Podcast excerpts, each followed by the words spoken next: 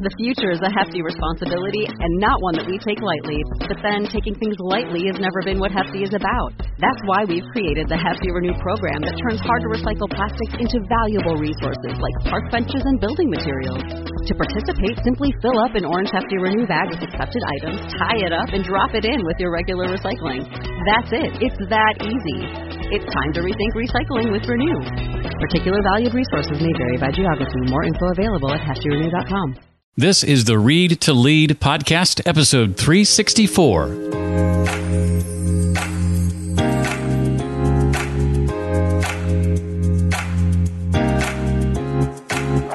People are like, well, I don't want a journal. I'm like, okay, find an app. Go for a walk. Write thank you notes. Do it any way you want to do it. But start that practice because it changes your mindset and opens the possibility for grace to enter. Do you have a division between who you are as a business leader and who you are as a spouse, friend, sibling, or parent? Well, the awareness of the division that exists within you and the roles you play creates space for your inner voice. That inner voice is seeking your attention and hinting that there is a better, easier way of leading and being. Welcome to the Read to Lead podcast, the podcast dedicated to your personal and professional growth.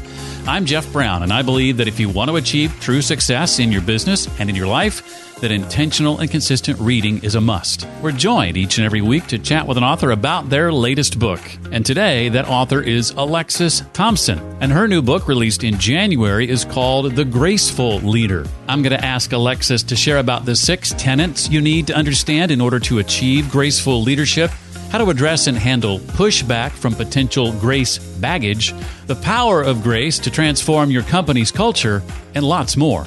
As you dig into her book, Alexsys says you'll find yourself making better decisions, building healthier relationships, and experiencing joy, love, and compassion as you transcend into the leader you were born to be. And a quick note before we bring Alexsys on if you have struggled to develop a consistent reading habit, even if you've got that part down but need help with making the most of what you read, actually putting what you learn into practice, I've got what I believe to be the perfect book for you to do just that. Yeah, it's a book about reading, and it's called Read to Lead The Simple Habit That Expands Your Influence and Boosts Your Career. That's right, it's my own book. After interviewing other authors for nearly eight years, I've got my first book coming out in August, and you can pre order it right now. Currently only available on Amazon. You can go to readtoleadpodcast.com slash book to be taken directly to its Amazon entry or go to Amazon and simply search Read to Lead. It would really mean a lot if you pre-order it. I think you'll get a lot out of it too. Again, it's readtoleadpodcast.com slash book. Alexsys Thompson's body of work is a testament to her own leadership journey, as well as the journey of hundreds of, of other leaders. And a tipping point for Lexi, as I think she'll allow me to call her, came when she established her gratitude practice and, and spent a decade refining it. Today, developing a gratitude practice is a key element of her work as a board certified executive coach. Now, she also serves as adjunct staff for the Center for Creative Leadership, and she's a member of the Forbes Coaching Council. She authored the Tribal Gratitude Journals, curated a collection of short stories called Gratitude 540, and is building a retreat center in Vermont that will be, quote, a safe space for souls to show up. Her new book, the one we're diving into today, is called The Power of a Graceful Leader Flow, Integration, Alignment. Lexi, welcome to the Read to Lead podcast. Oh, thanks so much for having me, Jeff. It's great to be here. Well, I, I, think we should start with this word grace that I think for a lot of people, right or wrong, good or bad, can sometimes come along with some baggage. So, so define for us how you see grace and what does practicing grace look like? Yeah, thanks for that. It was funny because there's a quick story here. I thought about going a traditional publishing route, and I was told by a couple publishers that I wouldn't be able to use that title. And so, mm-hmm. as a result, because of baggage, right? as a result, I just decided to, to publish on my own because that was the book I was bringing into the world. So, mm-hmm. thanks for noticing the baggage because there does seem to be that that there. And grace is a way of being. It's an embodiment of a lot of different tenets, where, there, where there's six in the book, and it and it is it happens most effectively when someone spends time aligning who they are and how they do what they do. And often I get, well, there's going to be a epiphany or an awakening or whatever word you want to use And am I going to have to quit my job when I learn this? Or am I going to have to like leave my family or move to a mountaintop or any of those things? And the truth is, grace happens in every moment of every day, no matter the role you're playing. And the cool part about this body of work is it can be the graceful leader within you leading yourself, which we often aren't typically very kind and graceful to our own selves. Mm. Or it could be leading a multi million dollar company wherever you're headed there and all the spaces in between. When people are around a leader who's in their grace center, they feel it. There are some visible seeings of it, but it's more a way of knowing and they're also able when you're able to be your full expression of yourself mm. appropriate to the situation that doesn't mean just whatever you want to do whenever you want to do it um, but situationally appropriate but fully bring all your gifts and talents to whatever space and place you're with a graceful leader, there's a bountiful space to do so. And there's a deep listening for the greatness that you are within you and a place to foster it. Mm. Most of us are familiar with terms like servant leadership, conscious leadership. How do those connect to graceful leadership? Yeah, they're, they're all very, very important parts of a graceful leader. Mm. So for me, I studied a lot about servant leadership years ago when it kind of became the term, and there was a, a framework to understand what it is and was. And it is definitely a step in the journey to being graceful, is being in service to others, understanding the, the truth of a leadership paradigm that you're not at the top or above or command and controlling. You're coming from the sides and behind to perhaps remove barriers and lead from a different position. Mm. And then consciousness, the conscious leadership is the ability to understand who you are, like, period. And that's a whole internal journey that creates an awakening and an experience of the world around you from a very different framework when you begin to understand what you are and what you're not and the, the loveliness and the not so loveliness of that experience. Mm. The graceful leader brings those things together, right? So on the cover of the book, there's an infinity symbol, and it's very intentional that those six dots on that infinity symbol represent that as a graceful leader, you move in that continuum almost effortlessly most of the time. Um, just knowing that you're going to be from the front, the side, serving, leading, crisis control, not showing up at all, you know, because your team or the people that you've entrusted literally don't need you, you know. So there's a space in graceful leadership. There's a little bit of a reckoning that you you're leading. People want you to lead, but they don't have to have you. It then becomes this really symbiotic choice, and that could be scary for leaders. Yeah. As I prepared for this conversation, I found that as I wrote out my questions, I was essentially wanting to ask a question from every single chapter, which is not always the case. And, and after opening the book with chapter one and kind of defining grace for us, you, you, you go into the, the six tenets of graceful leadership. Do you mind unpacking those for us? No, not at all. It was um I did a I unpacked these for a small group of people the other day and we all realized that it's I'm going to have to go quickly because these are very deep sure. Work, bodies of work. So the the graceful leader, there's six, and the first one is integrating mind, body, and soul. I think a lot of us have heard that, and we mm. go, "Oh, okay, I need a meditation practice, maybe a gratitude practice. I probably should throw in some yoga, right?" and then I got it, right? I got a T-shirt, and I'm maybe a Peloton because I'm ordered mine, you know.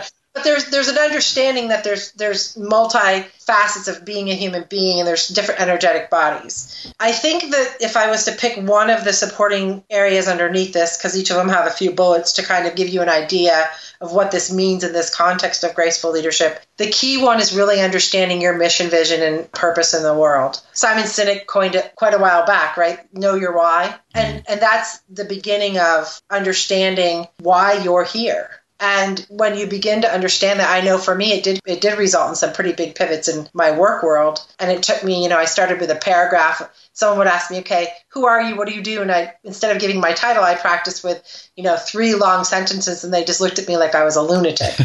um, I eventually got it down to creating safe places for souls to show up, which most people can kind of get, and then they have some inquiring questions. Mm. But in that tenet, that's a really big place to start in the evolving tenet, which is the alignment of soul and self, there's so much good stuff out there in psychology to help you understand that there's your egoic self, and that's not a bad thing. We don't need to make ego bad for our soul centered self to come in and play a part. It is more about understanding that you have two or more energetic bodies and at least these two, your egoic self and your soul centered self, your grace center, and getting them aligned and integrated so that they work with each other rather than at each other reduces a lot of internal strife and friction. Hence, you go into that flow space that we talk about here as well transparency of self and others. This is um, walking your talk, which I think most of us get that. Hmm. You know, when you mess up, clean up, do better, know better, do better philosophy. This one here is important for leaders because we talk in here about not identifying with the labels that you either put on yourself or others put on you solely. So I get a big job. I remember when I got my first VP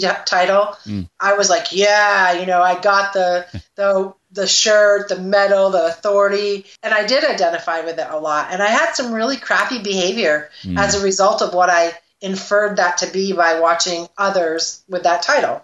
I didn't know better, so I didn't do better to understand who I was meant to be inside that framework of VP. Uh, connecting self and universe, this is understanding the world is bigger than you. it seems like, you know, we try to teach our children that from a young age, like share, it's not all about you.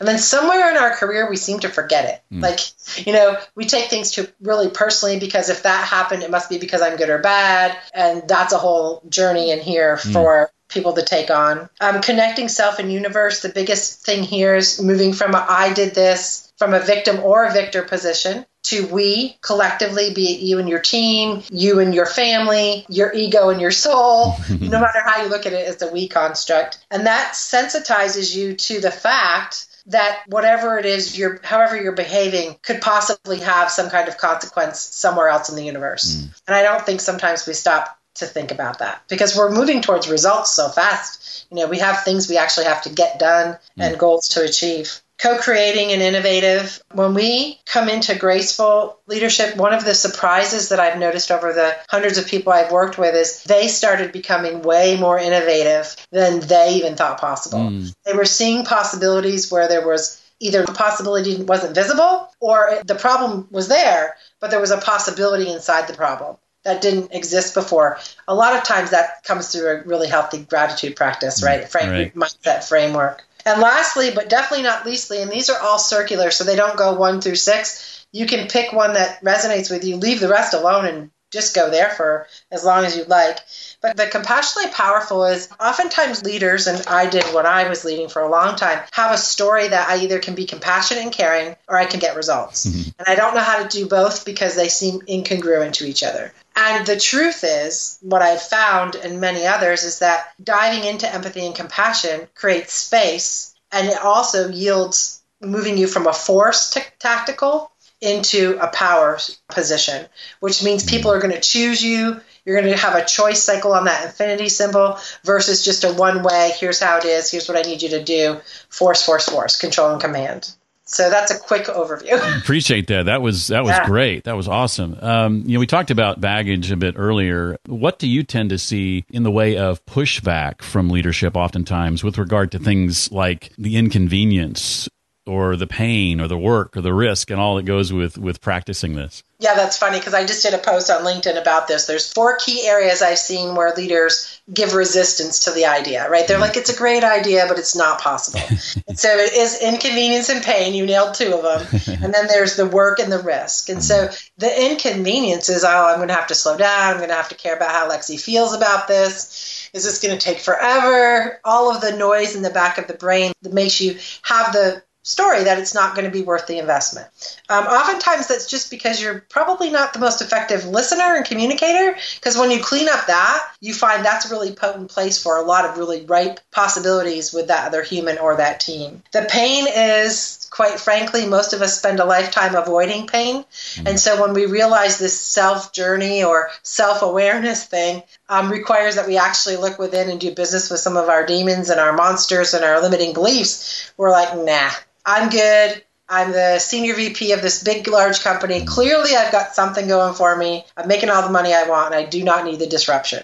The work part follows kind of the pain part because there's deep work involved, and then there's the whole part of results, results, results. And people have that dual thinking that it's one or another. And the risk this is a lot because simply because our systems, organizational systems, um, we live in a pretty litigious society. And so the HR function or the people function of an organization is there to defend in the most honorable way, hopefully, the organizational safety, um, psychological safety, physical safety of itself. And in that, we've come to the place where leaders say to me all the time, you know, um, I have to write someone up, but they have this going on or that going on, or I don't know what's going on. I don't know how to ask what's going on. Mm-hmm. HR tells me don't go there. So I just have to go ahead and write them up, and I don't even know if that's the right tactic to handle. So there's mm-hmm. all those resistance points, which if you're thinking you need to get results, you would just remove the resistance and probably not enter. Mm. You talked a moment ago about journaling and, and gratitude and a gratitude journal. That's an entry point, I think you call it, to grace. Yeah. How did this practice change you personally? Oh, man. So by DNA, I'm a command and control personality. Mm. Um, and it worked for a period of time and i got all the time i got great results you know the there was a couple of times in my career where i had a leader that cared enough about me to let me know that that wasn't working mm. both for me and for my team. And the second time it happened, right, the resistance, I was like, yeah, whatever, I'm still getting the numbers, I'm good, right? Mm. But the second time it happened, for whatever reason, it kind of pierced my veil a little bit mm. to cause me to have an inquiry. So I went and, you know, just like you would Google or whatever you want to do, like, mm. how do you fix this flaw, character flaw? And gratitude kept coming in, kept coming in, and kept coming in. So I started playing with it. I played with it for three or four years. I'd say the sixth year I kind of started getting it, and there was some really positive mindset results. I had that innovation awakening. I was seeing possibility where there was problems and people in my life and in situations in my life. In the Power of a Graceful Leader, you'll see I have a testament to going back over my lifeline and cleaning up messages that were decades and decades old. Mm. And so that all came from my gratitude practice. And it removed so much shame and guilt in my life. I mean, when you take that stuff out, there's so much room for awesomeness and abundance and again possibility. Mm, I can attest to that. Having just had dinner this past Friday night with a friend who used to work for me when I had a similar style of leadership, and she didn't last very long under that style of leadership. And thankfully, we were years later able to go back and revisit that and patch it up, and and and now there's that really tight, close friendship. But it yeah, it took a lot of admission on my part of the damage I'd done, and, and coming to terms with that past and doing something to change it going forward. Yeah. Yeah, congratulations, and I want to thank you because every time any any human does that work, we mm. clear so much for so many others. Mm. So that activity is humbling, as you know, mm-hmm. um, to say the least. Yeah, yeah. What about how leaders can leverage grace to help with distinguishing uh, what you call story from from fact? Yeah. What does that look like in, in practice? Yeah. So deploying this curiosity when we get in judgment we remove the opportunity for grace. It, they mm. they don't they don't play well together. That one diminishes the other, and equally so. So if I'm sitting here and I'm in a meeting and Susie always has to talk way longer, and then we're overdue and we miss lunch. So I have a judgment about her lack of value per se in the meeting, right? Because mm. she's just not adding value. My mm. story. I could instead choose to deploy some curiosity there, if appropriate in public or in private, which may be more appropriate. Mm. I could ask her, so, hey, I'm kind of curious when we're in meetings, it feels like right at the nth hour, you're always asking this question, which feels like it got answered on the first five minutes of our meeting. So, is there something going on? Like, are you, is there something I can support you in? And then just get in conversation with that person and really just be willing to sit in an uncomfortable space because that can be threatening depending on how skilled you are in that inquiry and just keep practicing and doing it right. When I was first working at this, I screwed it up a lot. Mm and I would be in mid conversation, the other person would get defensive, and I would catch the defensiveness, and I'm like, nope, nope, nope, time out. That wasn't my intention. I clearly understand why you're giving that back to me. Can I start over? Mm. And they would be like, oh, okay, what was your intention? And then I had to really get clean with that. And if there was a hidden agenda, it got seen on my part pretty cleanly, and then I had to own that.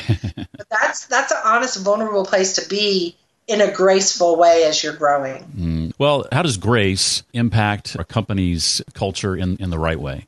So I have a kind of an anecdotal story that's really recent in my practice. And so I've been working with a leader for about three years now, on and off, and then his VP group.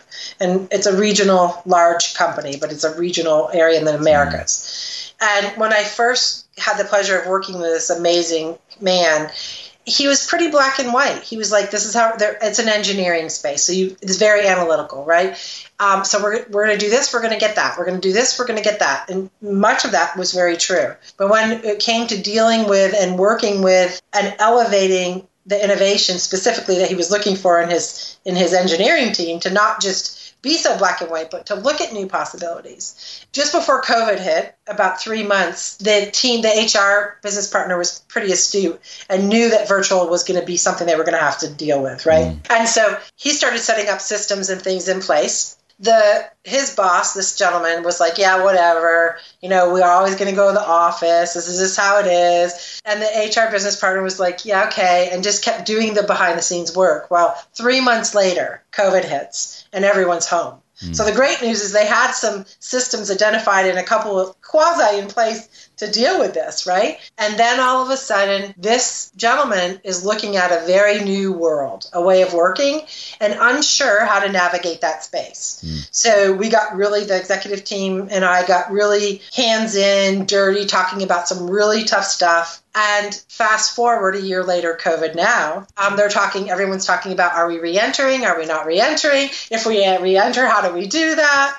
And it was an epiphany for all of us to hear him say, We are not returning right now. We've worked too hard to build trust in our division. Mm. I think that would be a violation of the trust. We are not lacking key performance indicators. We have some work to do. So we're going to go ahead and make it a voluntary reentry. Mm. And that isn't black and white. That's working a lot in the gray, and that's transformational for a culture. I was just reading the other day that Salesforce announced that they're not requiring anyone to return to the office yeah. forever. Basically, is is how they put it. I'm, I'm, like, it's not a good time to be in the office rental space. that's your no, that's your line of work. No, that's a very scary place to be. Yeah. Uh, well, for for someone wanting to determine uh, their path to to yeah. graceful leadership, uh, what are some good first steps? I, I, would say look at the tenants because I think that's a really, and you can get the tenants free. You do not have to buy the book. You can go to my website and download them for free. Mm. But I would just be with them, like read them and go, yeah, this one doesn't make sense, or this one, this one's, I'm curious about this, and find the one, right? Just find one that is creating some resistance for you mm-hmm. because that's a great place to start. And you can do it as a solo act in the beginning and kind of just start mining for some things about who you are and who you see yourself being or who you've been and you want to kind of be something different in your world as a leader that's a great place to start. Mm. there's always a gratitude practice. I mm. can't say that enough times. And there you know people are like well i don't want a journal. I'm like okay find an app. Go for mm. a walk. Write thank you notes. Do it any way you want to do it Mm. But start that practice because it changes your mindset and opens the possibility for grace to enter. Mm. The thing that got me starting with journaling on a consistent basis was very simply instead of just opening up to a blank notebook, which I used to try to do, uh-huh. is I've just got these seven or eight prompts of questions yeah. that I just go through and, and, and answer. And, and one of those is, you know, what am I what am I thankful for? What am I grateful for? Yeah whether you're in a position of leadership or not, and you're thinking, you know, my workplace is never going to go for this. what are some yeah. tips for kind of talking about introducing this subject into the workplace? Let's say. So that's great. There's a whole chapter on this, right? So mm. I think that the best way here that I've seen be most effective is to not talk about it and then start practicing it. Mm. You don't have to call it graceful. You can just take some of the tenets and start practicing them. What's going to happen with the really cool part is people are going to go, oh, Lexi's acting a little different. She's not so bossy, or she's listening better, or look at the results our team are getting because what happened over there? And people will start peeking over in your part of the world. And then you can start introducing, well, I've done this, or I read this book, or I have this new way of being, or this new practice. And because the invitation is going to come, grace is a very magnetic, energetic way of being with people. Mm. And I've learned that when I'm in that more than not, that's when all the really good, juicy parts of my life start to show up. I do want to say this whole practice, as in any, it's participation, not perfection. Mm. So I, when I say this, I'm not sitting here graceful 365 days, 24 7. I goof it up a lot. I just have the skills to clean it up or recognizing it before it gets too messy. Mm. So, um, some grace with yourself is a pivotal place to start. Oh, great point. Well, I want to shift gears here a bit. Give us some insight, Lexi, into your history with, with reading and the impact that books have had on your life. How has the habit of, say, intentional and consistent reading played a role in your success, assuming it, it has? Yeah. So I've been a voracious reader since a young, young person. Uh, my mom and dad live in the house that I grew up. And um, when I go there, especially if it's the fall, because it's in Vermont, I'm back here now, but I lived in Texas for a long time. There's a bunch of birch trees. mm-hmm. And I used to spend hours and hours on a blanket under those birch trees mm. in fantasy land, you know.